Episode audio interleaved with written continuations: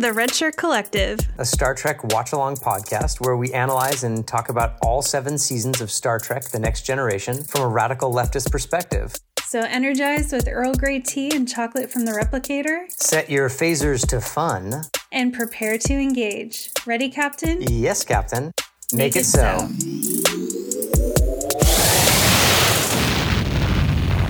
Welcome aboard. Hey, Nic. Hey, Mike. Uh, so, what are we talking about today? Today, we are talking about season one, episode one, parts one and two Encounter at Farpoint. Because one part just wouldn't have been enough. Oh, no. We had to jam in all the things to the first episode. Yeah, so do you want to tell us a little bit about what happened in this um, pilot of pilots? Sure. Uh, sit back, get comfortable, because this is a meaty recap. All right. First episode of Star Trek The Next Generation. We are in space, and it is the 24th century. We join the crew on the bridge of the brand new Starship Enterprise on their first mission, which is to snoop around Farpoint Station, the new Bandi starbase, as there have been some mysterious reports about it floating around. On their way, the Enterprise is intercepted by the godlike trickster known only as Q, who tells them to turn back and return to Earth because he feels humans have advanced too far technologically, too fast, compared to how they've evolved ethically, and he does not want them any further into space than they already have gone. Q claims that humans are a fundamentally violent species and cannot be trusted. Captain Jean Luc Picard, in typical early seasons fashion, escalates the fuck out of the situation unnecessarily, becoming enraged at the accusation, arguing that humans have evolved and all of those violent shenanigans are firmly in our past. Picard antagonizes Q, inspiring Q to put humanity on trial. Q disappears after a promise to be back soon. Picard decides to risk the lives of his crew by quite enthusiastically ordering a maneuver that Data says is only hypothetically possible, hoping to catch the Q off guard and make a quick getaway. This does not work, of course, as Q is an omnipotent, immortal being, a fact that Picard is well aware of at this point. Picard orders the saucer sep, which is actually the phrase he used, saucer sep. Yeah, he did. He well, definitely did say that. he did.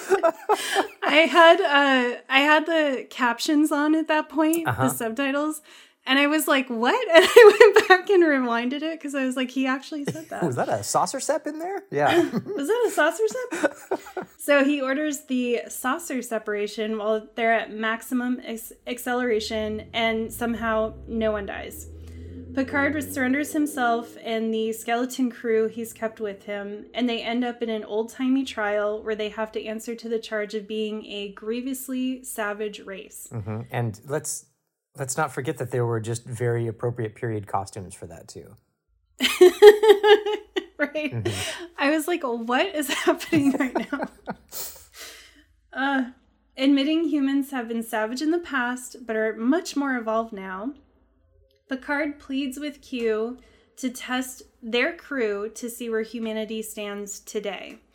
Q agrees, sending the crew back on their way to Farpoint Station, where he says, they will be tested more than they can even imagine. And can we just say that he did really not come through on that, at least from my perspective? No, he didn't at all. like, I was like, that's the test?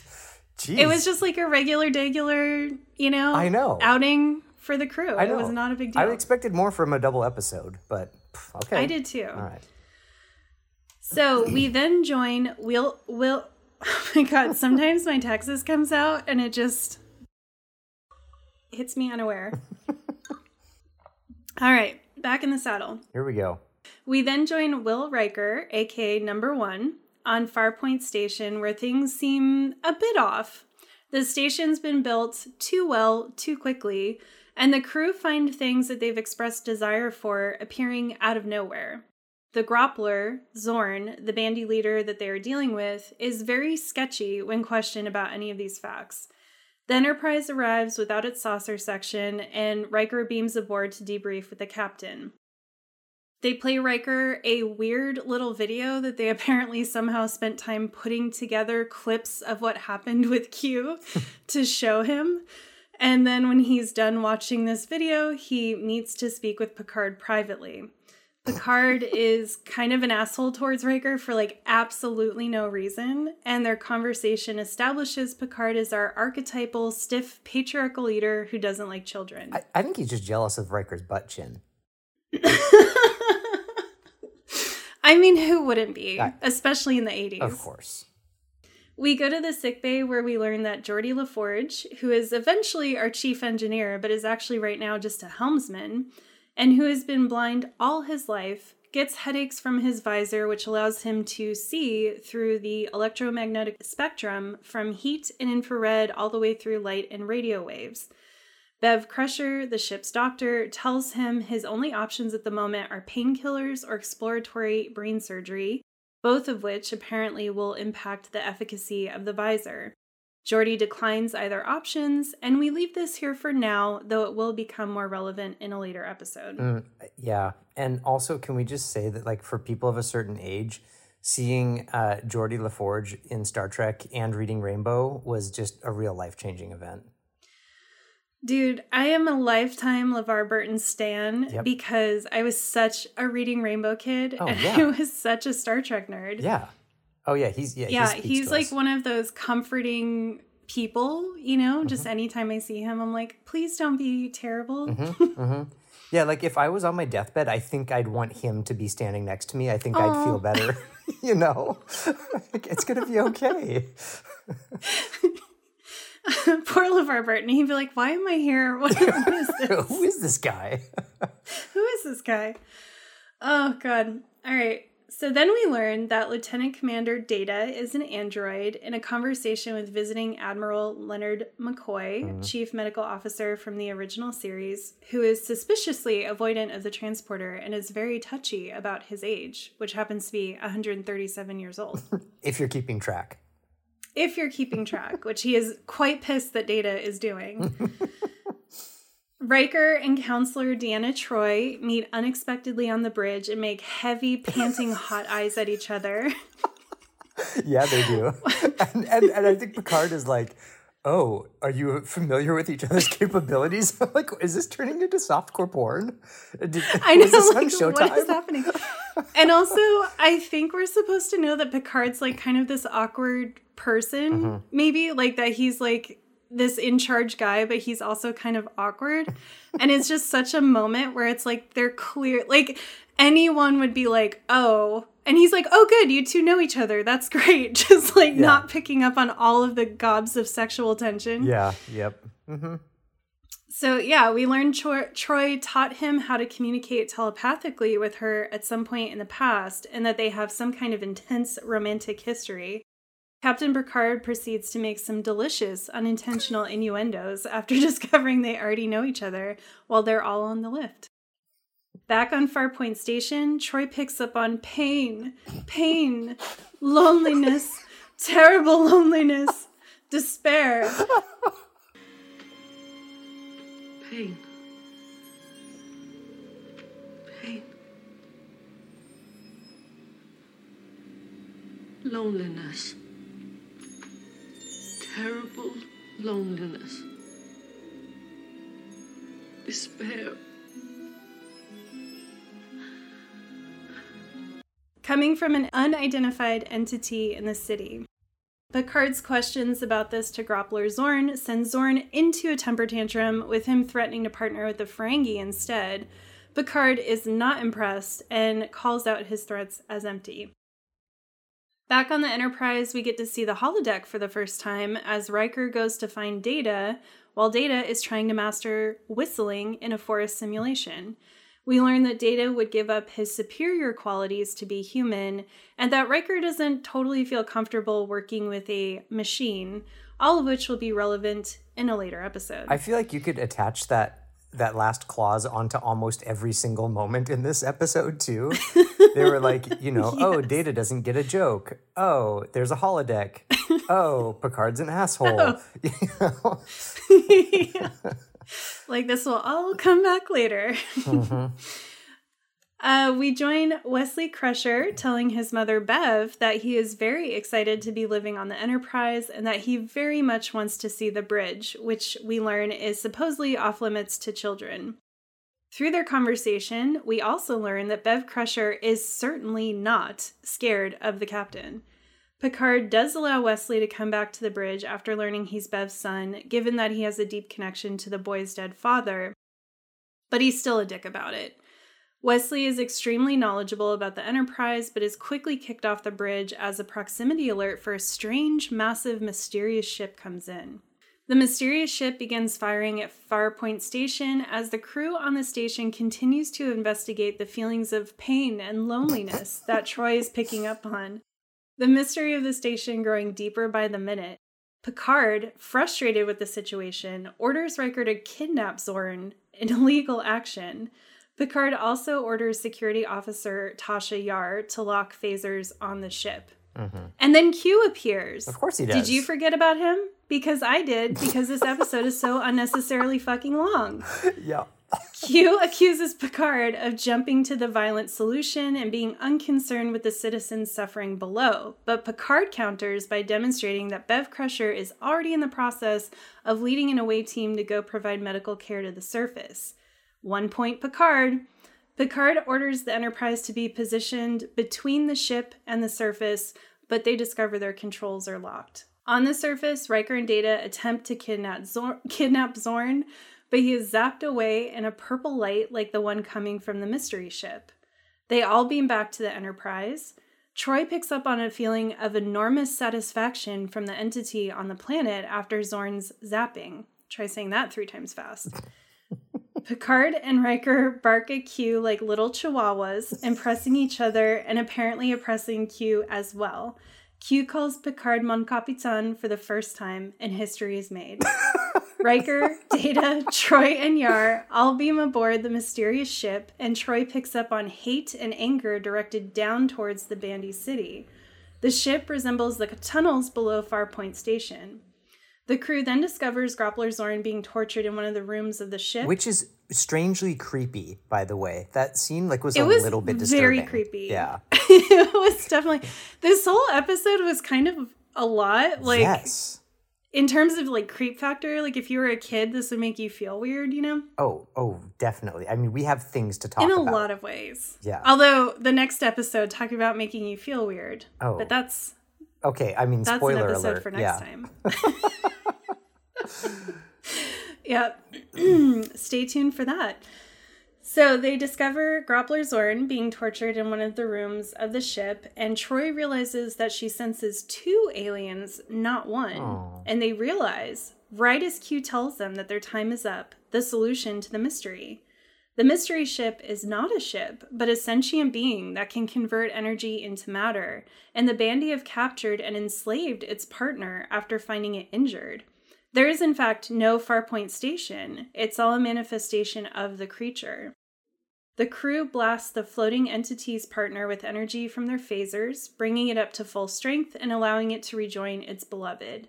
The entities reveal their natural forms, which look like giant jellyfish, mm-hmm. one pink, one blue, because gender binary. Oh yeah.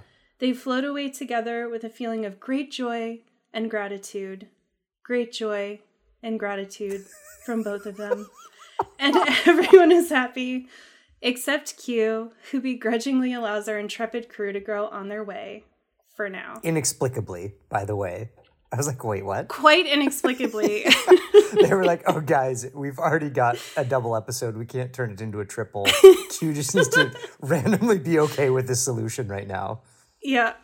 Yeah, and it was so unclear the whole time, like what the challenge actually was. Was it to like solve the mystery? Yeah. was it to do so in a like it just didn't really make any sense what they were going for Yeah. because it's like sure he didn't blast they didn't attack the other ship but they did like try to kidnap this leader and do these you know what i mean like it just was like where are we going with this like what is the actual test here Well, yeah, like the whole premise of the trial, I thought was that, like, oh, we don't, you know, we don't want, um, uh, you know, we, we got to prove that humanity's not really violent by nature or something. But I'm like, but that has nothing to do with the rest of this episode. Like, uh, no yeah, I, I don't know where that came from. no Anyway, even if they had fired on the ship i don't think that would prove that they were violent by nature No. it would just prove they were defending this planet right from an attack. yeah You I, yeah i have so many problems with with that i mean even just the idea that like all the examples that that the q gives is like from mid 20th century history basically you know Mm-hmm. and he's like speaking in shakespearean english like kind of inexplicably i'm like really Yeah. guys like so that's in the 24th century in this intergalactic starfleet that's where we're at we're speaking shakespearean english you know Yeah, this show's obsession with like that detective era yes that Picard's obsessed with, and then also like the Shakespearean era is so frustrating to me. yes It's like even just within human history that we have, there's so much more. And then also, we're supposed to believe this is like hundreds of years in the future. And we are now fully integrated with other alien species. And yet, still, so much of our focus is constantly coming back to like this very specific time in human history. Yeah. But World War II is the is that's the universal reference point, you know? Like, Yeah. and I think Picard just made himself look like a fucking clown when Q was dressed in that uniform and he's like, that costume, that costume. And I'm like, you are wearing a costume right now, sir. You are part of a colonizing military enterprise. Right. And you're trying to talk about how this is like un- disconnected and in the past and just so far removed from who you are today and yet this this ship is fully equipped with weapons to go blast some people if need be Right. and you're out here colonizing space Yeah, what do you think a starbase is, dude? Like yeah exactly like a colonial outpost number 12 or whatever. I mean, it's yeah. yeah. No. and it's just such typical neoliberal like um logic that you know for instance we're supposed to be so disgusted with groppler zorn for enslaving this creature to build this starbase but it's like but is that much better than other things that you guys are doing or supporting Right. i don't think so Right. Yeah. Yeah, I I also just I mean shifting gears just a tiny bit from that. I, I was a little bit baffled by the introduction of Q into the the pilot episode as well. Like, I mean, the Yes. putting humanity on trial thing, I can see. Okay, like that's a that's kind of a pilot episode move, but like, like like Q kind of seems to be like a jumping the shark kind of like, hey, we're all, we're all out of ideas. Let's introduce a character who's basically omnipotent and like you know can take on any but form. also like a like obsessed with humans for some reason and right. apparently doesn't have anything better to do, even though he's this like omnipotent immortal being. Yeah. He's like bored and he wants to go play with humans. Yeah. Yeah, I was like, I was like, why are we doing this in the pilot, guys? Like, did Gene have any say over this, or did was somebody like, you know, that seems like that seems like a drunk writers' room kind of decision right there. like, there's, and you know, like it was definitely like an old white guy who's like, guys, I've got a great idea. Guys, you're not even gonna believe it. you're not even gonna believe what I came up with. Yeah, it's amazing. Yeah, it feels like um it actually feels like a season finale to me Mm. in a season where everyone is just tired and like doesn't know if they're going to get canceled and they're just kind of like over it. Yep. You know, and they're like, Yep. "All right, let's just do this." yeah, Um yeah, I think I don't love this episode for many reasons. Um Although I want to be clear, I do love the show very much. Um yeah, but I think more than anything else, it's just a terrible pilot Oh, yeah. because you know the the function of a pilot is to establish characters and kind of introduce the world that we're going to be in. And this this I mean literally Q appears within the first like 5 to 6 minutes Mm-hmm. of the first show. And the whole thing just takes on this um the only thing you really learn about the characters at all is that Jean-Luc is very defensive about humanity and feels very righteous Yeah. about you know where humans are now which is something that comes up again in the series so i guess it's relevant Mhm. but we don't really get to meet the characters we don't really get to even know the world that we're in because we spend most of the time on this one particular planet and then we spend the rest of the time in this trial. So we don't really get a sense of like the enterprise and what it does and where it goes. Um, I think you could say the mission of Farpoint Station is a pretty standard mission, so I guess in that it's okay. But since it's kind of couched in this idea that this is a test that they're going through, it still doesn't really feel like, oh, I understand what regular enterprise business is. Yeah. So I just think from that perspective, it, it's a big failure just in terms of what a pilot is supposed to do. Getting getting our feet on solid ground with like where are we? Who are these people? Mm-hmm. What can I expect from the rest of the the series? Yeah, I mean, I like totally agree, and also like a little bit embarrassed about the pilot. Like I'm watching it, like like feeling embarrassed because I like I love this show. Why is this episode so bad? Yeah, But there were a few little gems I felt like that that came out of there. Um, you know, like like I just for one thing, I just love the idea that in the 24th century on this like starship on the bridge is like a counselor as like somebody that the that the captain is like looking to for advice. Cause I'm like, yeah, that's kind of nice. You know, wouldn't it be nice if like people who are actually in charge of things were like, hmm, can you give me a take on this that's actually tuned into emotional sensitivity as opposed to like, you know, something else?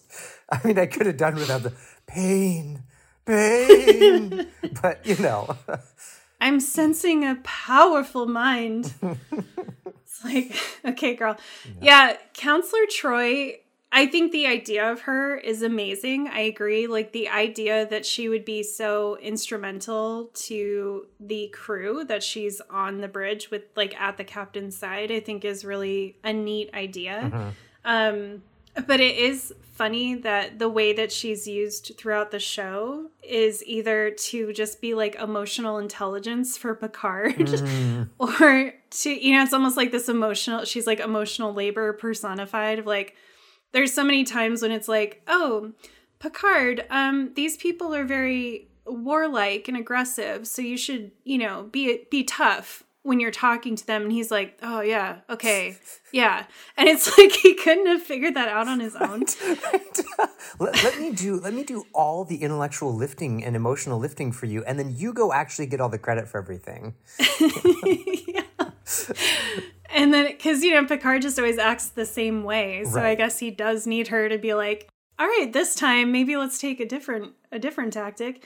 Um, or she's used as this kind of like, uh, unreliable, almost like a dowsing rod or something. She's just this like tool Yeah.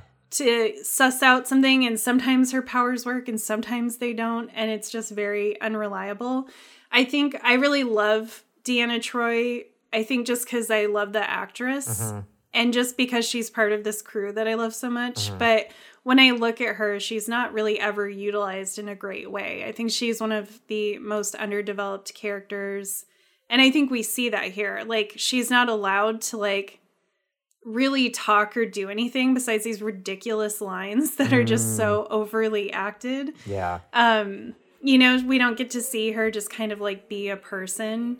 We just see her either fawning over Riker or yeah, just having these tortured lines that she has to say. I'm excited to explore her character as we move forward through episodes because I think she also brings up some questions about ethics. Um, and I think the show does eventually explore that a little bit. But like, is it ethical to have someone on your staff who can not exactly read other people's minds? Yeah. She's only she's only to. half betazoid, remember? She's only half betazoid. This is a very key point. I feel like that comes up a lot of times in the show too. so many times because- I think the writers are trying to be like, this is why sometimes her stuff just doesn't work. We don't know. Yeah. Yeah, because otherwise it would be like you'd have the Superman problem where it's like basically you could have somebody who Mm-hmm. Can just read everyone's mind. So you got to put the kryptonite in there. Her kryptonite is Yep. that she's half betazoid, apparently. Or the Scarlet Witch problem, where it's like she could just come in and literally end all of this with like a flick of her fingers. So mm, she's Right. just mysteriously otherwise occupied until the last minute. right. Right. yeah. Yeah.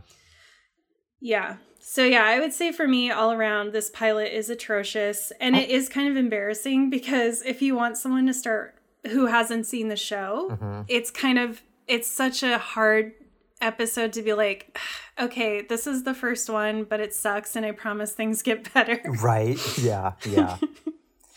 Yeah. You know, Nic, I had a little special segment here, the diary of a, of a red shirt. And Oh, I love that. Yeah. Yes. yeah, and because you know, every time you see somebody wearing the red the red shirt, you're just like, "Ooh, okay." I mean, you know, Picard's always wearing the reds, but um, That's why the red shirt is so mysterious to me because it is a shirt that's worn by high ranking people as well. Mm-hmm. But then Yeah. also these expendable characters. yeah. But I I I, I was thinking of a, of a, a tribute to poor Lieutenant Torres, who Yes. was destined for an early doom. and how many of us saw that coming? All of us saw that coming. Poor- I, I saw Lieutenant Torres, and I'm like, oh, that guy's going down. It might not be right now, Yeah. but it's going to be in the next 10 minutes. and sure enough, and we never see him again. You know, he's just there to get frozen, and that's Yeah. it. Then he's gone. Yeah, I clocked it. It was at six and a half minutes Six and a into half. the episode. Okay, okay. he literally stands up and then gets frozen, and that's his entire career on the show. yeah, yeah. Um, we do find out that he's okay though, but we never see him again. yeah, So yeah. I counted him as our first unofficial red shirt casualty. He's yes, yes. You know, Lieutenant Torres. We hope you went on to have a just a wonderful career in Starfleet after that initial mishap. Yeah, I hope you got some kind of medal, some kind of accommodation, and you went on your merry way. Yeah. Um, you know, I don't, and I don't know if you caught this, but at a, at about 14 minutes when they're doing the saucer separation, the, I mean, Are we going to talk about the saucer excuse me, the sauce sep, but can we talk about the sauce sep? Yeah, let's talk about it. First of all, I was like, whoa, pilot. I, I will say for a pilot episode, I was like, bold move. They are boldly going Yeah. right here. Because, I mean, They are. saucer separation. I did have a toy model of the Enterprise when I was in high Ah, that's school. so cool. That had the separating, the, the saucer that like comes off. Yeah. Did you try doing it at maximum acceleration? Well, I mean, is there any other way? also, that's so cool. Is never anything anyone's ever said about my my toy Enterprise model. well, I'm here to say that's so cool. Thank you. But you I would have loved that. The, the coolest thing about it was that there was a very masculine presenting officer walking across the screen wearing a dress. So, did you Dude? I noticed that too. I did, and I was like, oh, "This is amazing. Who is that person?" Yeah, yeah. And I was and like, we never see him again. can we stop the episode and like talk about this guy? Can can or or, or they or whatever you know? Mm-hmm. I mean, can we just talk about how there's a person who's yeah somebody? I, don't know. I feel like there was somebody who was like, we need to make this happen, and sauce sep time is the time when that's going to happen. There's some kind of trans narrative in there that I can't quite put together yet, but Yeah. I feel like it makes sense. Yeah, Yeah. Yeah. No, I noticed that as well. And I also thought it was cool because they called Q they them Oh, you're right in the right. episode because they acknowledge I, I think later he is called he Mm-hmm. but i noticed that in this episode they always refu- referred to q as they or them Mm-hmm. and i don't know if they were kind of like acknowledging the collective aspect of q's existence Mm. or but i think it was like oh yeah this is like an immortal entity like they don't have a gender Right. you know or they don't have a gender we're going to perceive and they it was like an acknowledgement that like the form that he took was just the form that he took Yeah. to appear to them um i thought that was really neat i was like yes like why is this so hard for people to do this Yeah, I think uh, I love that, and yet for me it was overshadowed by the pink and blue space jellyfish at the end, because I was like, great. So apparently the message of this episode, big takeaway, is that love is the strongest force in the galaxy, except only pink and blue love. Apparently, you know. Yeah. I, that was just that really pissed me off.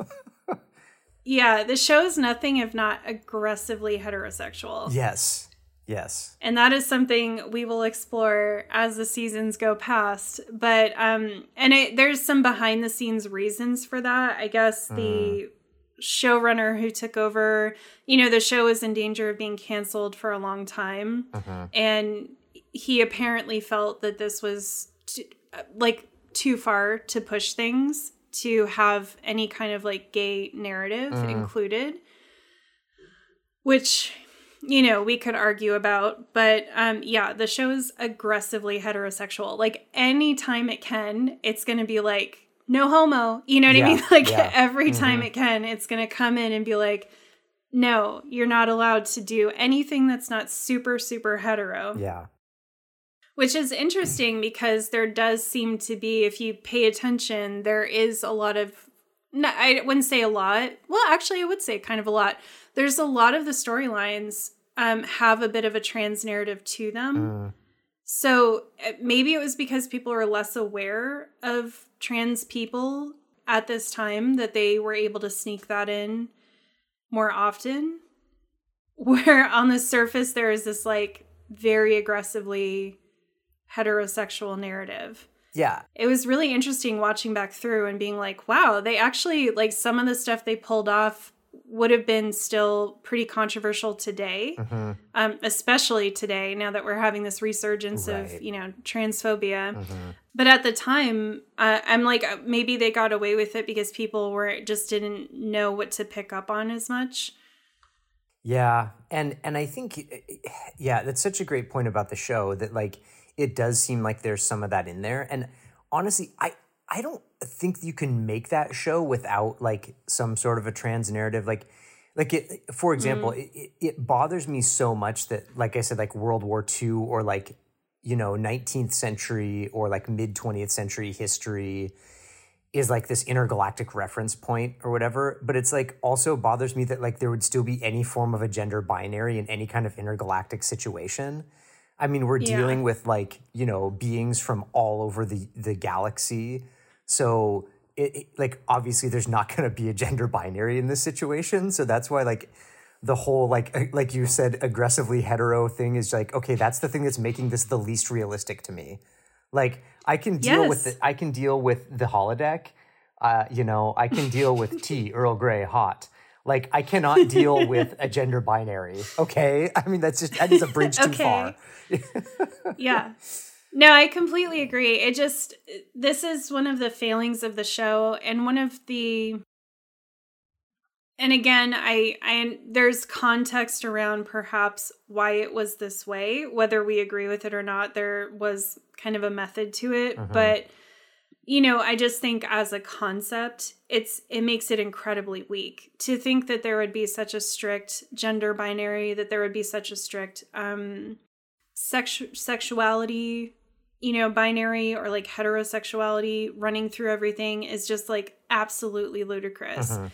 especially given that you have things like a holodeck where you could go and do anything you wanted to do. You think people aren't going to be in there experimenting and trying out different genders, trying out, you know, having sex or having relationships with different genders of people. It just doesn't make any sense. Mhm. And like you said, especially when you integrate, I think just given the technology and the time would be very liberating for people. Um, but then, especially when you integrate the fact that you're meeting, yeah, all of these alien species who are just not going to have these constructs in the same way. And you're not just meeting them, but you're working alongside them. And your culture is so integrated on the ship that it just is absolutely unbelievable that everything would still be so hetero and cisnormative. I know it would be like an explosion of sexual creativity to have like oh, creatures Oh, yeah. from all over the galaxy hanging out. I mean, I guess I guess they get into that a little bit with like the Klingon and stuff later on, but it's but it is all still like very like you said it's very hetero or very binary kind of the way that they approach all those things and that always kind of bothered me about the because it's like there's so much opportunity there. You know what I mean? Like Yeah. it's also like you're in space and you can do like you can do whatever you want like you said on the holodeck you get to choose whatever you want to do so there's so much rich opportunity for exploration like why would people be just like tramping down the same path again and again and again it just seems kind of Right. kind of ludicrous Yeah, it does seem ludicrous. If nothing else, people get bored. You know, Right. we know this about humans. right Uh, we get really bored really easily. So imagine having all of that at your fingertips. Like, yeah there's no way that you would just keep doing the same thing. You'd be like, hmm, I want to try Yeah. something different today. i tell you what i would not be going into the forest to try to learn how to whistle That would that would not be tops on my list. unless unless that was in quotes. I'm gonna go into the forest and uh, learn how to whistle. exactly. Me and Data are gonna go uh, teach each other to whistle. I mean, I don't want to do any spoiler alerts, but Data does kind of. I mean, he does kind of get it on in episode two. Yeah. Like, let's not forget that Data is a sex machine, Fully functional fully functional. and programmed in many pleasurable techniques. Which I I know. Yeah, I mean, we'll save that for later. But I mean, really, I was like, okay, that's actually kind of impressive. You know? Yeah. Yeah, I have feelings about how that was all handled, but it was pretty like progressive and it's like, yeah, that's what I'm talking about. Like you would fucking android, of course you oh. would. Of course you Oh, In a would. second. Yes. You'd be having sex with aliens who don't have gender as we perceive it. Like Yeah. you would be doing all kinds of stuff where you'd be like, "Oh yeah," and then I'm going to come back home and be like, "Oh, men and women. Yeah. Oh, straight, you know, I'm going to be heterosexual." No. You'd be like, "I just went and had an orgy with like blob creatures Yeah. from this planet." like what? I'm not going to come back and be put into a box after that. I mean, can you imagine what that would do for sexuality if you were exploring pleasure Hmm. with alien beings, you know, like non-human entities who also like let's let's just say like had a sexuality or like had at least like pleasure receptors, like like what would Mm-hmm. that do for like our understanding of sexuality? See, I again feel like that was a real missed opportunity there for Star Trek to be like know. you know, like, like, hey, we're exploring this, and like that that pleasure can mean all these different things, or sex can mean all these different things to all these different. I don't know. I just feel like that could have been a really, really cool like counter narrative to um, patriarchy that kind of missed out on that. But Yeah. Missed out on it big time. yeah, And it is sad because one, I think if this show does anything extraordinarily well, it's exploring masculinity yeah, and what that means and um really demonstrating like healthy alternatives to you know these like masculine um ideals that we put on men Mhm. and yet you know then we hit sexuality and that all gets cut off Mhm. you know it's like we can do a lot of this emotional work we can do a lot of this exploration but then when it comes to who we date who we love you know how we express our gender then that's it Yep. and it's just it's just such a disappointment because the show had the ability to do that really well Mhm.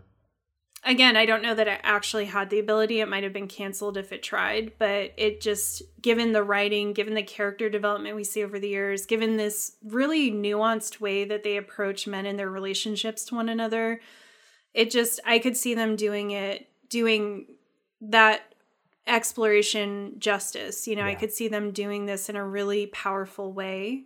And it's just, it's too bad yeah, it's it's kind of a stain on the legacy i think of star trek in general Mhm. that this was such a thing that they weren't able to discover because i know for deep space nine as well there was like a couple on there that never really got to actually officially be a couple. So now with discovery i don't know if you watched discovery No. but that show is like queer as fuck. It's just like making up for lost time. It's like everyone's queer. Like we're gonna explore queer love. We're gonna have queer characters. Like we're gonna do it right um which is cool. But yeah it's just sad that it took so long Yeah. because you know there's other things that happen in the show that again i thought were pretty groundbreaking Mhm.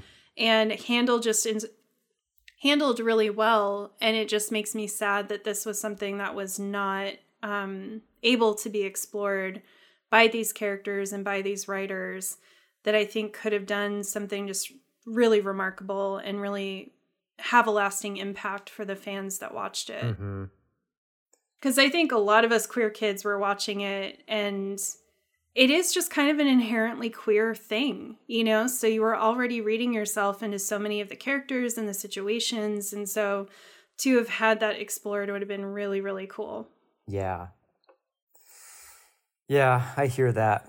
And and I think and, and that that's the beauty of Star Trek. I think it was I think it was such a refuge for anybody who didn't feel like they like that they fit into the the structures of society and I when did this come out 93 I think was was it 1993 I think that was the last season.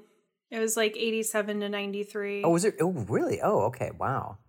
Yeah. I know. Yeah. So I just feel like in that in that time period, like if you wanted to oh that's right. I was watching them in syndication a lot. That's why I was Same. That's what I realized too when I looked it up. I'm like, oh yeah, I forgot about that. yeah but i just feel like for, it was like th- that was the place like for anybody who didn't quite feel like you know like being one of those kids who never quite felt like i found my people you know the idea Mm-hmm. that there could be this like you know iteration of the future where you could go around and find you know creatures from all over you know beings from all over the the galaxy and that maybe you would find somebody who you know you connected with or who had a value system that was like yours you know there's just there's something so special about that so it's like there's Yeah. there's like an inclusive kind of ethos to the whole thing um, but you're right it just it falls short on a couple of different ways of actually you know really extending that narrative Yeah. And I think um the idea, I mean the way that the crew I I have critiques of how this is actually carried out, Mhm. but the idea that the crew always approaches a new person with the with the effort to orient orient themselves to that person's culture Mhm. or that being's culture and their way of life and like just this like automatic assumption that like yeah we're probably going to be different and Mhm. that's okay and you know we're going to try not to like force our ideas on you. And we're just going to try to meet you where you're at and like make a connection. I think there's something really beautiful in that. I think it gets ruined though by the human centricity of the show Yep. and how obsessed it is with how it thinks like the show seems to be obsessed with this idea that just in a few hundred years humans are going to be perfect and beyond reproach and there's this one moment in the trial that stood out to me i had never noticed it before but data stands up and he's like in 2036 it was made like a law that you cannot try a human for crimes of their predecessors right and I was like, oh, that's interesting, you know? Mhm. Because again, that kind of feels like some white man colonizer bullshit Yep. where it's like, oh, no, no, like we're good now. So uh, anything that happened before, you know, that's in the past and we can't be held accountable for that. yeah Moving on, you know, like, and I'm like, that really feels like some, you know, skirting around reparations, skirting around land back kind of stuff. I Yeah. don't think it was intended maybe exactly that way, but that's how it came across to me. And I think that that is a weakness of the show's like core philosophy is that we made things better, things are perfect now, so we really don't need to be held accountable for the past. Mhm. And you see that with how anything from the past that's brought up, Picard is always very dismissive Yep. and like very like very patriarchal and like authoritarian about it. Like that's in the past, we're not talking about it. Oh. And I don't need to address it or feel bad about it. And it just happens again and again and then it creates this um they approach other species with this like moral snobbery almost like we have fully evolved. Hmm and oh we get that you haven't fully evolved yet Mhm. but we have. Right. and it's like right. But you haven't though. You're like no homoing everything on this ship. You know like you're all of the women are objectified in their own ways Uh-huh. you know i i do think the char- the female characters are probably better than other things that were happening at the time Uh-huh. but like let's be real the female cast is the weakest part of the show Uh-huh. they do not they're not fully developed they're objectified constantly we'll talk a lot about tasha yar i think on the next episode. i have words about yes. Whew, me too. I mean words and crushes but if we could just you know.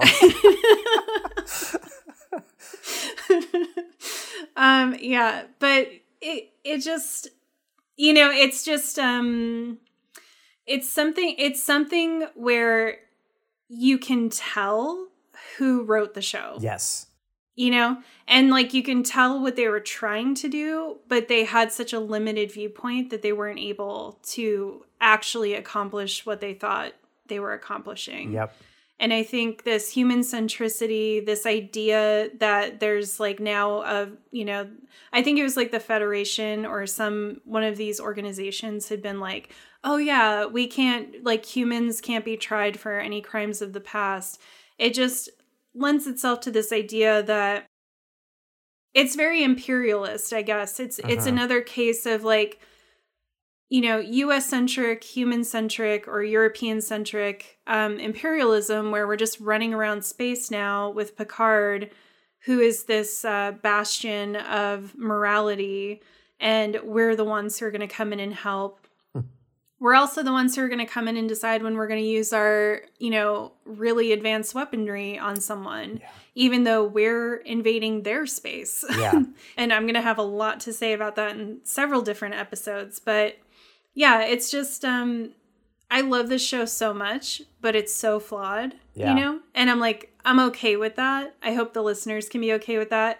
And I think one of the reasons I wanted to do this podcast is because for so many people, um, Star Trek spaces are really colonized by that type of person, you know, by this like usually white guy who will not hear any critiques of the show, can't have like an intersectional analysis of anything. And I wanted to, as someone who's a huge fan of the show but doesn't fit into that demographic, I wanted to have a space where we can we can really critique the stuff that the show did wrong and the really sometimes like extremely damaging messages that it sends while also like being giant fans of it, loving it so much, loving these characters so much, and also seeing the stuff that it did really well. Yeah. Yeah, and I think th- probably the biggest indictment on on this episode and on that aspect of the show comes from Picard himself. Um, and so I've so Nic, I've committed for each episode to pick out some words of wisdom, and Oh, I love that. and th- this this episode's words of wisdom are not very wise, um, but they're words of wisdom from Picard, and he he says this is a perfect illustration of what point of the point you just made because he says, um, you know, when uh, when he's talking about his decision making process, and he goes, "If we're going to be damned, let's be damned for what we really are," and that's like said every white man every time he did some fucked up shit. You know what I mean? And or uh, if he hasn't done anything fucked up in the last five minutes, then he's like, "Well, I'm great now. Yeah. I've changed. Like, don't you see that I'm changed? I, you can't hold me accountable for what I did ten minutes ago. Yeah. Like, what are you crazy? yeah, yeah." And it does. It very much has that that feeling to it. And that's why I say, like, he he sounded like a fucking clown Yeah. when he was talking to Q about that costume he was wearing when he was in the I think it was World War II Yes. uniform. And I'm like, bro, you're wearing a uniform Yeah. right now. You are Of part of like a military colonizing entity. Like, what are you talking about? and I, this is like I, sorry this is kind of tangential but like the world war ii imagery in that episode was very bothersome to me because first you had like this whole like q dressing up in the you know american serviceman uniform then you've got like mm-hmm. basically the like the german eagle in the background in the court like channeling some nuremberg stuff and then this one I might be reading into this, but the whole thing about like the the drugs attached to the uniform of the soldiers. You know, there's been this there's this like book that came out a, a, a, like a couple years ago about how like basically Hitler's army was all on meth basically, which is how they were able to like accomplish Oh, blitzkrieg so efficiently. Um and uh yeah, and that he was like also a meth head or whatever. Anyway, I don't know you know, full disclosure, did not read the book. Just, just an occupational hazard of my day job is that I, Yeah. I hear about these things. But I was like, I, like I felt like there was just like they were just leaning so hard into this whole Nazi thing, and then I was mm. like, but wait a minute, but where does that like? Oh, well, we shouldn't be held responsible for the actions of the past, but then we're also going to use all this imagery from like pretty atrocious like you know pasts so i'm like Yeah. I, like i just i'm not i can't square that circle like where are you guys trying to go with this you know Right. And I wish, like, if they had decided to have this conversation, which, you know, I do think is a good conversation to have. How do uh-huh. we reconcile things that have happened in the past? you know, now as people who have learned better. Uh-huh. You know, I think that's something that everyone has to grapple with who has any kind of journey in their life, right? Who's taken any kind of like ethical, moral, spiritual journey in their life is you have to look back and be like, uh, I didn't, you know, I did some stuff I'm not proud of. How do I reconcile that? And what's dangerous about the way that the show handles it, and usually through Picard, who is supposed to be our father figure, he's supposed to be this kind of like moral compass for us on the show, is just to constantly say, well, we don't do that anymore. Yeah. But they never talk about, oh, well, we had reparations, we Yep. did transformative justice, like we, you know, here's how we dealt with this in our time. It's more just that, oh, that's some, and they especially make use of the fact that this is a few hundred years in the future, Right. To be like, that's that's ancient history Right. to us. So they're trying to show like, oh, look, someday the Holocaust or slavery or these other atrocities that we've been involved in will just be like us talking about, you know, what the Romans did. Like it'll just be this thing that we're so disconnected from, you know, and it's like, but we're not though. like when this show is actually being filmed and written, we're not far from those things. Those things have not been fully accounted for. And we're still struggling with the same, you know, political mechanisms. I mean, we're living now in 2021, like seeing fascism on the rise. We're seeing these things, like these things are not part of our past at all. Uh-huh. We're still having conversations about land back. We're still having conversations about reparations, and these things still have not been done. Uh-huh. So to to present this as like, oh yeah, if you just get far away enough from the problem Yeah. and you don't do something that bad again, then you can just be free and clear of those conversations. I think is a really just dangerous message. Yeah, and and I I think that message is so baked into the to the script in the show because there's this sort of and I think this is Gene, you know, I mean, God rest his soul, uh, you know, but like I think this whole idea of like the infinite optimism in human progress and where it's just kind of like, yeah, but no. you know, that like that's that's not really that, Right. that's just not really working for me. Like there's something kind of Elon Musky or like Jeff Yes. Bezosy about you know that element of like oh well progress is going to save us and we're going to continue to evolve and we're going to you know turn into this miraculous i don't know like that just kind of you know it kind of rubs you the wrong way at least for me Yeah. as a narrative like as a kind of a meta narrative in that show um it's like the, the, unquestioned Absolutely. It's lazy, it's naive, Mm-hmm. you know, and it's irresponsible, frankly.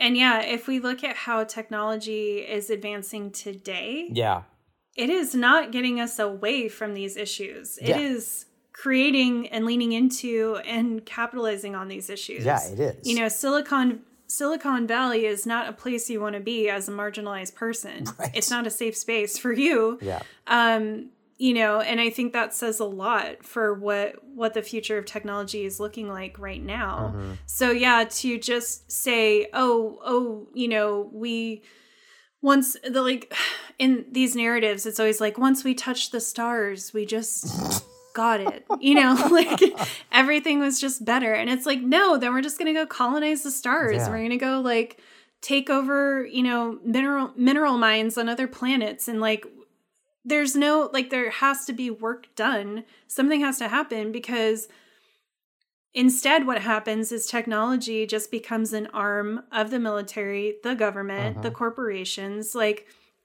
and that's what we're seeing now. Like technology has taken over the brainwashing that used to have to be done by the government. Now we let these apps and stuff you know control our perceptions of ourselves and of other people we literally have these things taking over our ability to pay attention. Like my ability to focus is so much less than it used to be when I was younger. Uh-huh. And I know it's because it's my own fault. It's because I'm on my phone all the time. And then I'll also have the TV in the background and I'll, you know, be answering an email on my laptop. Like I just have too much going on all the time. And that's that's by design. These things are designed to plug into our brains and take over our attention. And so to think that, like, somehow looking at how things are working today that magically somewhere in there it's all going to flip and this technology is going to be what makes us better Uh-huh. is just really wildly irresponsible because that's not what's happening. This stuff is not being developed for the better of mankind. It's being developed for profits and for control. Yeah.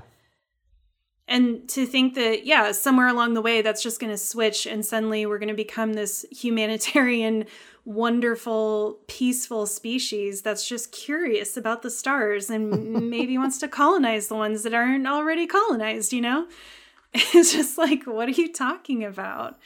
You're still colonizing other planets. Like, that is part of Starfleet's mission is Yeah. to colonize other planets. And we're going to act like there's nothing to answer for in past colonization Yeah. while we're still doing it. I mean, that's a spoiler alert, but there's an episode about that that I can't wait to talk about because it's like, yeah, okay, so you guys even address it, but you kind of don't really address it. You know, it's just at the end of the day, at, when the credits are starting to roll and Picard has his last little words of wisdom, it's just always sort of like, eh, but we're fine. Yeah. And so that's why, too, with this pilot episode, you know, I like Q. I think mostly because the actor just hams it up so much that, like, how can you not have fun with him? Uh-huh. But he's not used, like, I like the idea of there being someone in this universe who is challenging them to be like, you guys aren't as great as you think you are, and you haven't really answered for things the way that you think that you have. But, you know, like you said, we always get to the end of the episode and they're just sort of let off the hook and everything's fine. Yeah. And he never really brings that, he never really holds that mirror up as like well as he could or as firmly as he could. He just kind of antagonizes and then he goes away. And, you know, I think, yeah, if you're going to have this character, like really have this character, have him be someone that they, Picard can't intimidate with his gruffness, right? He can't shut him down and this is going to be a person who's going to be like no i you haven't actually answered for any of this and i'm going to keep challenging you Yep. Yeah. I mean, missed opportunity there, and i, I think missed opportunity every time we meet Q, you know. but yeah but I do agree that Q. I mean, yeah, he is he he does lean into the role. I mean, he does Yeah, so- oh my god when he's in the trial and he's dressed in that like oh, it's almost emperor looking outfit and he's just like ham he's just hamming it up and i'm like i love you yeah, i also just love how much picard he just annoys picard so much yeah. it just gets right under his skin It's kind of fun to see Picard get pissed off. Honestly, oh yeah yeah, Of course it is. yeah. It, He's such a little shit. I had a couple random notes. let's hear them. One thing that came up, I don't know if you noticed this, but I found it very interesting. Uh, so, right in the beginning, Picard says that they have to go snoop around Farpoint Station, and Data was like, I don't know this word snoop. Yeah, Yeah. And and Picard's like, "How are you this like android with this encyclopedic knowledge of, you know, all of these languages and stuff and you don't know the word snoop?" And then Data says it's possible that he was not designed to emulate this type of human behavior. So that basically knowledge was kept from him of behavior that his developers didn't want him to have. whoa. And I just thought that was like really interesting. And I'm like, see, why isn't the whole episode about this? Right? this is so interesting to me. I totally did not catch that, and that is I. Uh, my only thought on that was I was like, oh, so he doesn't know Snoop, but he knows like forty-seven other adjectives for it. Like, yeah, I'm like that does seem like a bit of a programming oversight. But now when you you, you frame it that way, that's kind of interesting.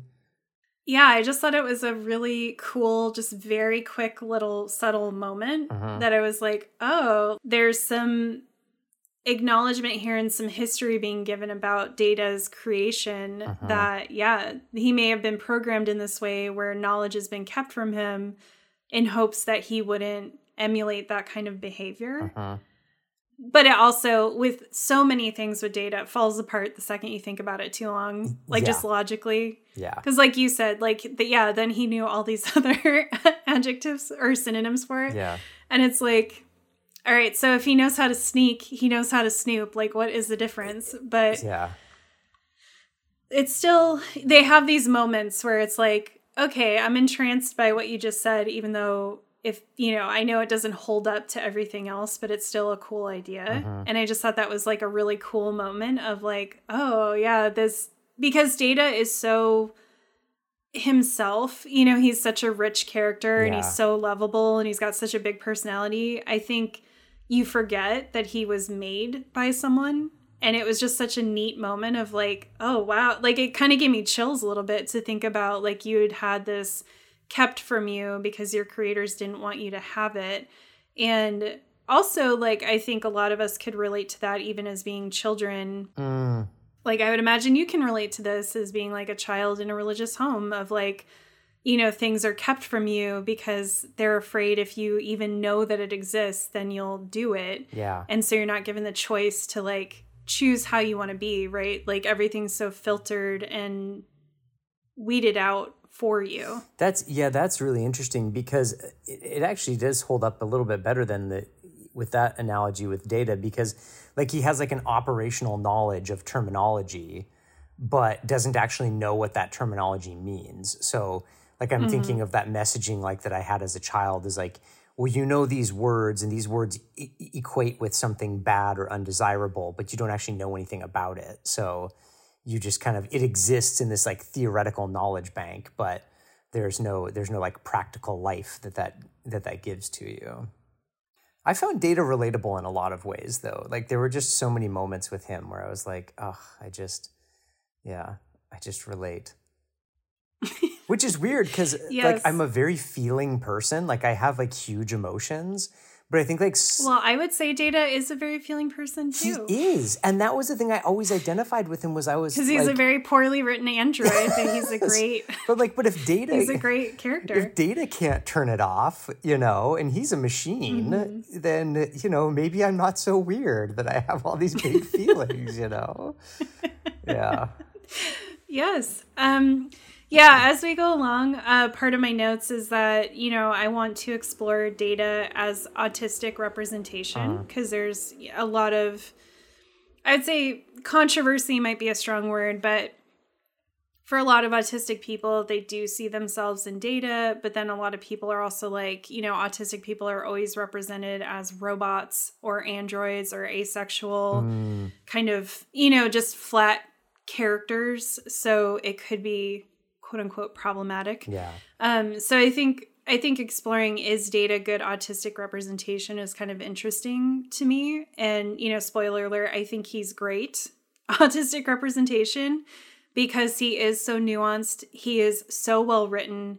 He's so likable, and you're really invested in his journey. And I think you have a lot of empathy for him. And I think really when it comes to representation, that is the most important thing. I get that it's it's harmful if you're just being represented in the same way over and over again and not allowed to be anything else. Mm-hmm. But I think given that this was in, you know, he was written in the late 80s, Yeah. I think it's pretty great representation and I think it's more a function of like how often that representation happened again and again afterwards rather than, you know, the show's fault that data happens to also be an android. Mm-hmm. And I also think it works because a lot of data storylines work in a lot of different ways. Like, I think Data is also very much a trans character in certain aspects, um, especially in particular episodes, but also sort of in general. And I think that that that layering and that nuance make him really good representation for whatever you're taking him as. You know, he's not just this flat character that's coming out to be like the butt of a joke or to be a stereotype. He's he's really a full-fledged like person and his humanity is explored on the show so many times.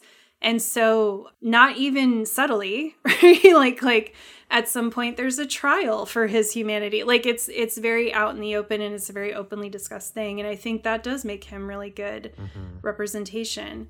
But i also want to bring this up because i think there's another autistic person on the show which is my sweet little wesley crusher I think Wesley Crusher is very a very good example of an autistic person who maybe is able to mask a bit better and is able to navigate social situations like somewhat better you know, he's very empathetic. He's really good at reading uh, people's emotions and responding to them. And I love the, I never remembered this before, you know, I watched this episode a couple times to prepare for this for today. And when he's very first introduced, we meet Wesley and his mom are out kind of shopping in the Bandi, like Starbase at Farpoint Station. And Riker comes up to them, and Bev is just very cold to, to Riker. It's like actually kind of bizarre Yeah. how like flat her affect is. Um, just knowing like she's not really like that. Uh, it just was very weird acting choice. But anyway, and Wes runs up to Riker and he's like, "Oh, sorry if my mom seems like cold or distant. She just doesn't trust new people very well and it takes her a little while to warm up." And I just was like, that is such a moment of a kid who has like right? Like he's managing other he's like noticing Yeah. oh, this was probably weird for him because this would have made me feel weird. And he's running over to like explain and make him feel better. And I'm like, that is just Wesley Crusher in a nutshell. You know, just what a little sweet pea. He's just always paying attention to other people, what's happening, and he's always doing what he can to make sure everyone's okay. Mm. And I don't think that a lot of people would and I, I think he can represent a lot of stuff too. I think he represents like childhood trauma and when you grow up too fast mm. and you have a lot of concern for your parent, you know, one of your parents dies and maybe you were raised by a single parent, you just like you you become very mature to try to release their burden. So I think he can represent a lot of things, but I think for a lot of us who are able to mask, like this is how I am. I pay attention to everyone. I'm always kind of monitoring the situation. And if I think something weird's happening, I'm trying to check in or explain things or connect with everyone. And um, I just see so much of myself in him. And he has like this special interest in science and he's really smart and he just can't understand why he can't just do the things that he wants to do. Like his age just doesn't make sense to him. You know, it's like, okay, I'm a kid, but like who cares? I know how to do this stuff. And I just think he's he's also just really amazing representation for like alternative masculinity, I think, cuz he's such a little soft boy and he's, you know, just like so warm and squishy. And I think it's really interesting. I actually didn't know this because I had a huge crush on him, if you can't tell, when I was a kid. No, really. Yeah, massive crush. I think he might have been my first human crush because I had a crush on one of the chipmunks. oh, I can't remember which oh, one. okay. That is kind of an important detail, was- but go ahead. Or not the chipmunks, the um the rescue rangers, like Chip 'n Dale. Oh, Chip 'n Dale Rescue Rangers. I had Yeah, a crush on I Gadget. Oh yeah, big time. See, what was it about? And, and Why was that such a horny show? I don't know. How did you just access that part of my memory? Like, how, how did that come up? Like, how the fuck do I know the name Gadget out of nowhere? Wow. Oh my god! but yeah, I think he was the first, if not one of the first. Uh, definitely one of the first, but he might have been the first like human boy I had a crush on. Anyway, and in doing research for something else, I discovered that a lot of people hate Wesley as a character. What? I guess he's like, yeah, I guess he's like hated. Oh, those people can get fucked. Thank you. Yeah. I know. I was so mad when I read that because I read something that was saying, like, oh, Wil Wheaton might have a chance to redeem Wesley Crusher, you know, because now they're doing like the Picard reboot and all these things. So it was like, oh, he might have a chance to come back and redeem Wesley. And I was like, what do you Redeem mean redeem from Wesley? what? From awesomeness? Yeah, and so I right, I clicked on the article and they were like, "Oh yeah, viewers hated Wesley. He was a little know-it-all and he was always like saving the day and they just like found him really annoying." And I was like, oh, "Like, how dare you? Oh, yeah. How dare you, my sweet little baby?" But I think part of why he probably was hated is because he is this like soft, caring boy. And he was also a kid. And I mean, ageism is a real thing and it works in both directions, Mm. you know. And I think him being um, this child prodigy, but also just being really sweet, you know, he wasn't an asshole. Yeah. He was very smart, but he wasn't a dick about it. He was really kind. I just think it's really interesting to think about the men watching the show and how much they hated him and why that might be. Ugh. That just that brings up so many feelings. Cause like like like I told you before we started recording, like when I would play Star Trek with my friends, um, safe space here. Uh, anybody listening to this, when I would play Star Trek with my friends, I kind of fancied myself a Riker because I think I wanted to be like, you know, as like this like round, flabby little, you know, eleven year old dork. Like I, you know, wanted to be, I wanted to be Riker, but like deep in my heart, I was like like Wesley, like he had feelings and he whined and he like was really hurt by stuff. And and oh my god what you said about like no one taking him seriously even though he did understand. I mean it's like Yeah. like like captain picard was a dick to him on the bridge. Don't touch He's anything. such an asshole you know i'm like dude fuck you picard. Like the kid obviously knows how to like operate this thing you know? Yeah. um yeah and, and so wesley is just such he's just he's just all like the good things that should have been the episode he should be like here q meet this kid wesley exactly. this, This sweet little humanity. baby. yeah This perfect little being. Yeah, meet him and he's we're good. Yeah. It's like Wesley's our get out of jail free card anytime. yeah and q would be like yeah yeah checks out yeah, He's a good kid. Yeah, the future made this sweet baby boy who just is just loves everyone and just wants everyone to be happy. i know Yeah, it's really interesting um as we go through these episodes, it's going to be interesting to see like how often Wesley picks up on something before other people and no one will listen to him. yes oh my goodness And the whole shut up Wesley thing is a joke. yeah And it and it is funny, like the scene where Shut Up Wesley happens is kind of funny, Mm-hmm. but it's also kind of tragic because he is right. he's right. And people are the adults that have control of the situation are and we're talking about life and death situations here where this kid is like I, this really fucked up thing is happening and no one will believe me or I know how to fix it but no one will listen to how me. How universal is that for kids too like yes, i mean i spend a lot of time working with teenagers and that's exactly the thing is like yeah sometimes they're you know whiny whiny little turds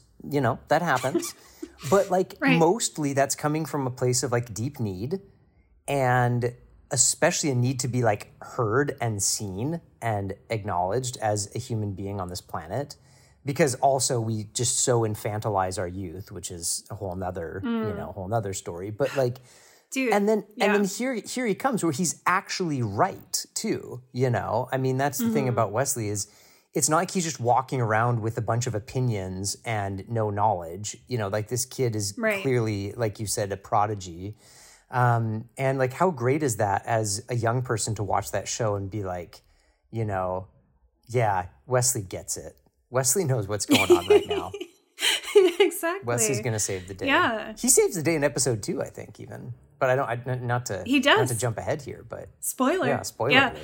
No, he saves the day. And that was part of, I guess, why people hated him is because he ends up saving the day like 20 times or something Yeah. throughout the series. I mean, he's, especially in the first couple seasons, he's like Johnny on the spot constantly.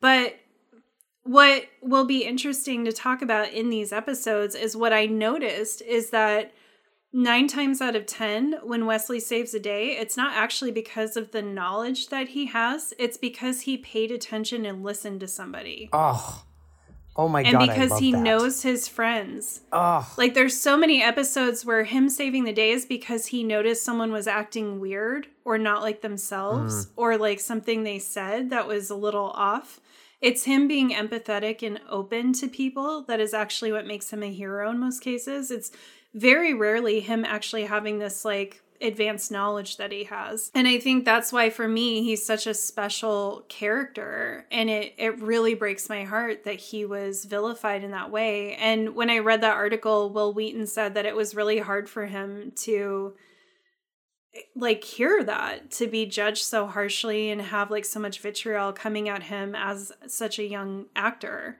Um and I haven't looked, but I know, you know, Wesley kind of leaves the show a few seasons in. I don't remember exactly which season, mm-hmm. but I wonder, and it was probably for him to go off to college or do whatever, but I also wonder if like he just was fed up with it, you know, yeah getting shit on so much for like being a good person. Yeah. like his character was just this really good person. How dare you represent the best of humanity on television? I know. we want to hate you. yeah. And Wesley's also a fucking badass. He Uh-huh. is the only he constantly stands up to Picard Uh-huh. like fearlessly. He always speaks his mind when he thinks something's important, he says it Uh-huh. and he deals with the consequences. He resolves conflict with people. Like he's a little fucking badass. Uh-huh. Yeah, he is. And this will be, if nothing else, a project to redeem and glorify Wesley Crusher. Maybe th- maybe that's what we should have named this podcast. Oh, the project to redeem Wesley Crusher. maybe we should. Or speak up, Wesley. Oh. So yeah, that will be really fun to explore in future episodes. I'm I'm excited. We have a lot of characters to talk about. I mean, there, there's a rich tapestry of discussions to be had about. Uh, yeah, I mean, I'm I'm just thinking. I'm like getting so excited because I'm like thinking about Guinan and I'm thinking about you know like just other like other some of these ancillary characters and like yeah. But I and, and there is that little bit of like trepidation of like this rewatch at this point in my life and like am I going to see those characters again or see episodes again and be like why did I like this again or what what was doing it for me with this episode or this character? No, you'll like it better. Cause I've rewatched the whole seven seasons and I'm just like like I love it so much more mm. than I even did as a kid. Like it it holds up. There's there's stuff to critique here and there, but like it, it doesn't even matter. Like the show is just so good. The characters are so good. I think you'll be like, oh, I like love this character even more now Oh, okay. as an adult. Mm, I love it. And it's also exciting because you get the, the new things that pop up to you too that maybe, you know, because of where you're at in life, something else jumped out to you that, you know, wasn't jumping out, uh, wasn't jumping out before. So Well, and that's how I feel about the Wesley Crusher stuff because I just remember like having a crush on him mm. and thinking he was so dreamy uh-huh. when I was younger, and now being able to be like, oh, I actually like really relate to Wesley. yeah. You know, as someone who grew up in like a dysfunctional childhood home, and as mm. someone who like really pays attention to other people and is always trying to keep things together, just his struggle to like be heard and and you know, this show is kind of like very um it's almost like a it's almost like a black mirror type of thing when you think about it like or a twilight zone. Like a lot of what the crew goes through is really tr- traumatic and like kind of chilling when you think about it. Yeah. and one of one of the things that like occurs to me is Wesley being this child who is so aware and sensitive and involved, seeing all these horrible things happening all the time and not being listened to by the adults around him Yeah. and feeling like he has no you know, he's engaged. He's not like a kid who's just playing and not aware of what's going on. So I don't know, just kind of that creeping horror of the idea of being a kid who knows what's happening but is ignored by adults and you're just constantly watching stuff just horrifying stuff happen mm-hmm. and not having any autonomy in that mm-hmm. and not having and not being able to trust the people who are supposed to keep you safe to listen to you when something's happening. You know i think if you kind of strip down the layers like that's that's pretty like horrifying. And there's a lot of stuff about the show that's like that. You can kind of just watch it and be like this is fun. But if you think about it you're like wow this is pretty Oh, fucked very up. traumatizing. Yeah. Very traumatizing. Yeah. yeah. Like next week you know it's one of the it's the first time that the crew is going to act you know be taken over by something that makes them act differently. And this happens so many times in the series. And i just think you'd be you would never be able to trust anyone. You would not be able to have any relationships because you just constantly be like uh is there a parasite living in your body are you do you have some dwarf star juice Right. scrambling your brain like what is Right. going on like Right. everyone is constantly just you know being body snatched or cloned or there's always things going on um and i just think wow like this crew would be traumatized like they would be not able to function you know Yeah. And there's something kind of like wonderfully horrifying about them sort of hitting the reset button every week and we're on to another adventure. Uh-huh. And just over time, they're accumulating all of this trauma. Uh-huh. Um, although I will say, I think this show, better than any other show I can think of right now, does a really good job with character continuity and with things like having consequences and being explored over seasons.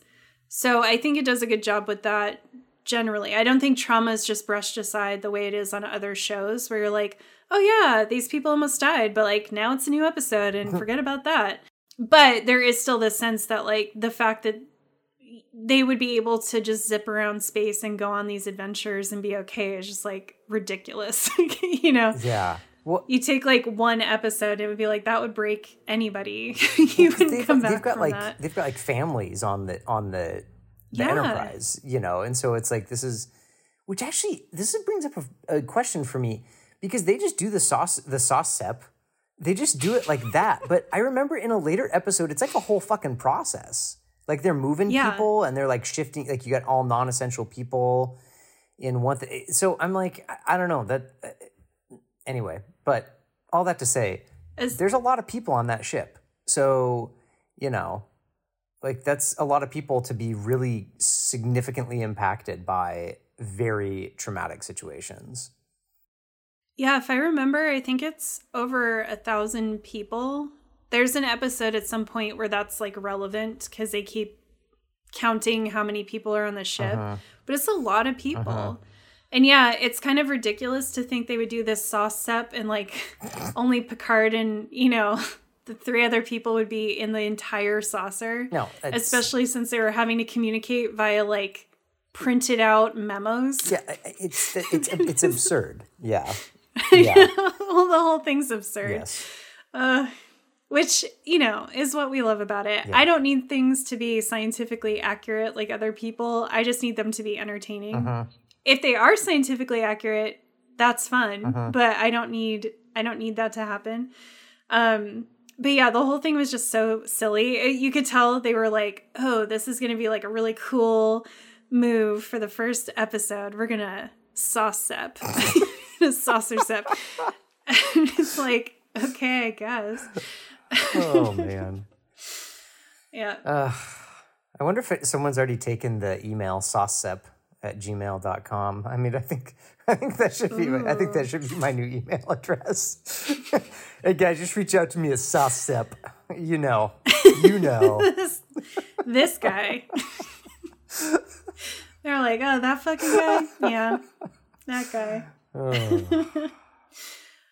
oh my god. Well, I um am noting my favorite quotes from each episode. Oh, okay. And spoiler alert, they're probably all going to be from Data because Ooh. he's just my favorite. Did you have a favorite from Um, Data this episode? I do. Oh, okay. So, my favorite quote from Data this episode was I will endeavor to function adequately. And I feel like that's me every fucking day. We are all data. that is like We're I all will endeavor to function adequately. oh I just thought it was so cute. yes. Oh my gosh. Yeah, I, I relate to that. I did also quite enjoy Q calling humans a dangerous, savage child race. and I was like, yeah, I feel like that's pretty You're not Pretty wrong, accurate. Q. You're not wrong. right. Uh, well, and this just shows the like again the like Eurocentricity of the show because they they're constantly talking about humans, but really they're talking about like white, Yeah. like European Yeah. and like Northern American humans. Yeah. You know, Yeah. like like Q never brings up like okay, humans may have done bad things, but they did them to other humans, and like Q never brings up uh, like all of those people. Like those people are also humans. Yeah. You know. Yeah, and it's like it's the 24th century and we've still got like basically two white dudes, two middle-aged white dudes in charge of the Starship Enterprise. You know, it's like yeah, Yep. you know, okay, great. But Mike, we have a woman as the head of security. I know. it's so progressive. I know. Look, I I just there's a special place in my heart for Tasha Yar, so you know, like let's just tread lightly here. She does not do it for me, so I'm glad she does it for you. I was always like, why do you keep telling me this bitch is so hot? I just don't see it. I think it's because like well I, I don't know we can get into this in episode two maybe but I just like she also has this like kind of like shady backstory and like seems like very needy but mm-hmm. is also like super strong and as like as like a little like Wesley Crusher boy who's like soft and squishy like the idea of like a, a Tasha Yar in my life like I just need like this like really strong and I'm sorry, I'm just I'm really being hetero right now, but like there's just something very appealing about being this soft, squishy boy who has like this like strong head of security who's who also kind of needs me too because I'm like sensitive, Aw. you know? And she's kind of so cute. yeah, she's kind of you know, she's got problems. She does have problems. Oh, Tasha. Oh, Tasha. We barely knew you. Yeah, but she she's not around for the whole series though. No, she leaves the show like seven episode. Maybe it was longer than that, but I feel like she didn't even make it through season one. No, and I because I think like yeah, her departure goes with Worf's ascendancy. I I, I think because like yeah, because I was a little I was like Worf, like come on, man, like are you gonna make a show, uh, make a showing in this episode? Like, you, I know. yeah, like it's just one time he just gets yelled at for being too aggressive. Like I was like, great, okay, thanks, like, okay. thanks Star Trek. Cool. yeah, this show, oh my God, this could get us on a whole other tangent, but this show has so many issues with this. This is such a good example of like the show trying to do something but having no ability to do it. So we're supposed to be peaceful, right? And we're supposed to like the Enterprise is supposed to be this exploratory vessel, the science vessel. But then every time it comes to security, all of the people in a security position are just like hotheads. Yeah, Like they're always just like trying to punch everybody. That's all Yeah. they do is just punch people. Yep. And they're very ineffective. And then Picard is always like condescending to them Yeah. Constantly. so it's like they can't even like wrap their heads around like okay, what would what would security or what would like this this function be in this new world where you know we're so much better and we're not violent and all of these things. And they just can't they go the opposite direction. Uh-huh. they're like just pure testosterone knocking heads you know like not even waiting for someone to like respond. We're just gonna punch everyone. Yeah, and you see that even with tasha because i noticed it with Worf when I rewatched earlier in general, and I had feelings about that because of like race, you know? Mm-hmm. It's like, oh, convenient that like one of the main black cast members belongs to this species who's like violent and, you know, very aggressive and whatever. But then I realized, I mean, I, I do think that that still stands, but I realized with Tasha that like she's acting exactly the same way. Yeah. And so I'm like, I think they just don't know how to write this position without it just being a caricature of like what someone would be like. Like they're just bouncers Yes. from like clubs in really, you know, shitty neighborhoods or whatever. yep.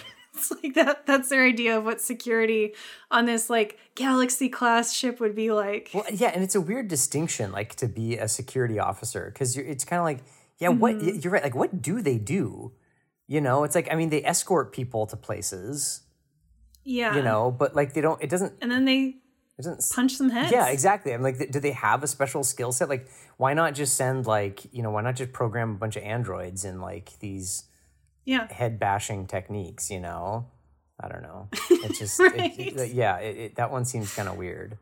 Like engineering, like I get, it's like, yeah, you got to make sure the core doesn't melt down and the ship doesn't blow up, and you got to make us go fast when we're getting chased. Like, okay, I get Right. it. I get what you're doing here, but Well, and I could kind of understand if they're like, yeah, strategists or something. Mm-hmm. But that's what I mean is like every time one of them tries to propose what they think should be done, it's always like the most aggressive thing. Yeah. And then even um in that episode, Picard because Tasha Yar was like, oh, we should fire on um Q, Mm-hmm. Yeah. basically. And Picard's like, do you really think that we should try to attack an immortal, um, omnipotent being? Is that really what you think? He was just like such a dick Yeah. about it. And she was like, oh, uh, no, just like humiliated. Well, when you put it that way, maybe not. It's like Picard, I agree with you, but also you're the hothead who just went and antagonized this being. Yeah. That's why it's chasing you. So like maybe take it down a notch. Yeah. You know, maybe don't be so fucking arrogant. yeah. So yeah, it's just and that happens to Worf time and time again is like Worf will say like, "Oh, sir, I think we should do this or let me do this." And you know, it's just always like, "No, you like that's not the right thing to do right now." Mm-hmm. Um and I feel like they never get to feel like specialists in their field the way that other characters do. Yeah. They just always seem like they're these like blockheads who just Yep. don't get it. It's like, ugh, these fucking hotheads, you know, if you need them to punch someone, they're great, but otherwise they're just running around Yeah. being all violent. Yeah. If you if we need somebody on an away team who we can kill off, you know, that's that's the job of security. Ugh. exactly. So anyway, yeah, Tasha, I, I'm sad that she didn't stay on the show and get because I think over time, like the writing got better and better, and I Agreed. think she does have an interesting backstory, and I think Yeah. she they would have done really cool stuff with her character. yeah. Um, supposedly the actress asked to leave Mm. because she thought she was going to get bored. She's like, all I could see is that I was just going to have to run around every week being like, yes, Captain, yes, Captain. Which fair, you know? But I'm also like, I wonder if something else was going on Yeah. there. I'm like, was someone harassing you? Are you okay? Yeah. and maybe not but i just it's it's too bad because i'm like if that is actually why you left i feel like that was a big mistake because i feel like well to be fair though i don't think the women got the same treatment as the men. I think the men got really interesting story exploration. Yes. i think the women Yeah. did not. So fair. She probably wouldn't have gotten and she just is as like much development. so overtly sexualized like very early on in the show. So it's like dude.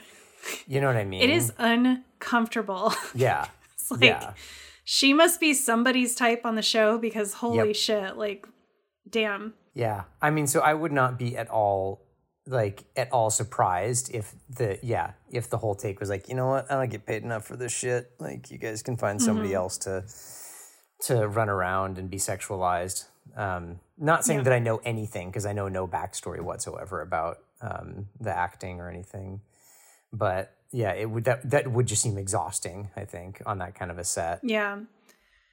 Yeah that's a public statement from her that i read was she Mm. was like it just seemed that i was just going to be doing the same thing over and over and that just wasn't interesting to me. But yeah reading between the lines i think especially after watching the second episode i was like "Uh, yeah you probably just were like i don't know. Like this is not fun for me. Yeah. yeah ooh Yeah. big time. Yeah well did we say all the things we had to say about this monstrous pilot I think that and then some. Um, you know, we had a lot. it was a double episode. Let's let's you know let's be honest. So we took some time. Mm-hmm. it was even more than a double episode i think Yeah. You, oh, you're right. because it was an hour and a half Yeah, you're right. It was a full hour. and most of the Yeah. yeah most of the episodes were like 35 minutes Uh-huh. somewhere in there 40 minutes yeah so it was a monster. Yeah. it was a big big boy. Yeah. yeah. We got through it talked about it talked about a lot of up- upcoming stuff which is really exciting. Yeah. so if you liked the show thank you. We're so excited to launch this project. Uh, thanks for being here with us. And uh, tune in next week when we talk about uh, episode two the naked now where the crew gets really horny I thought I was gonna like it way more than I did.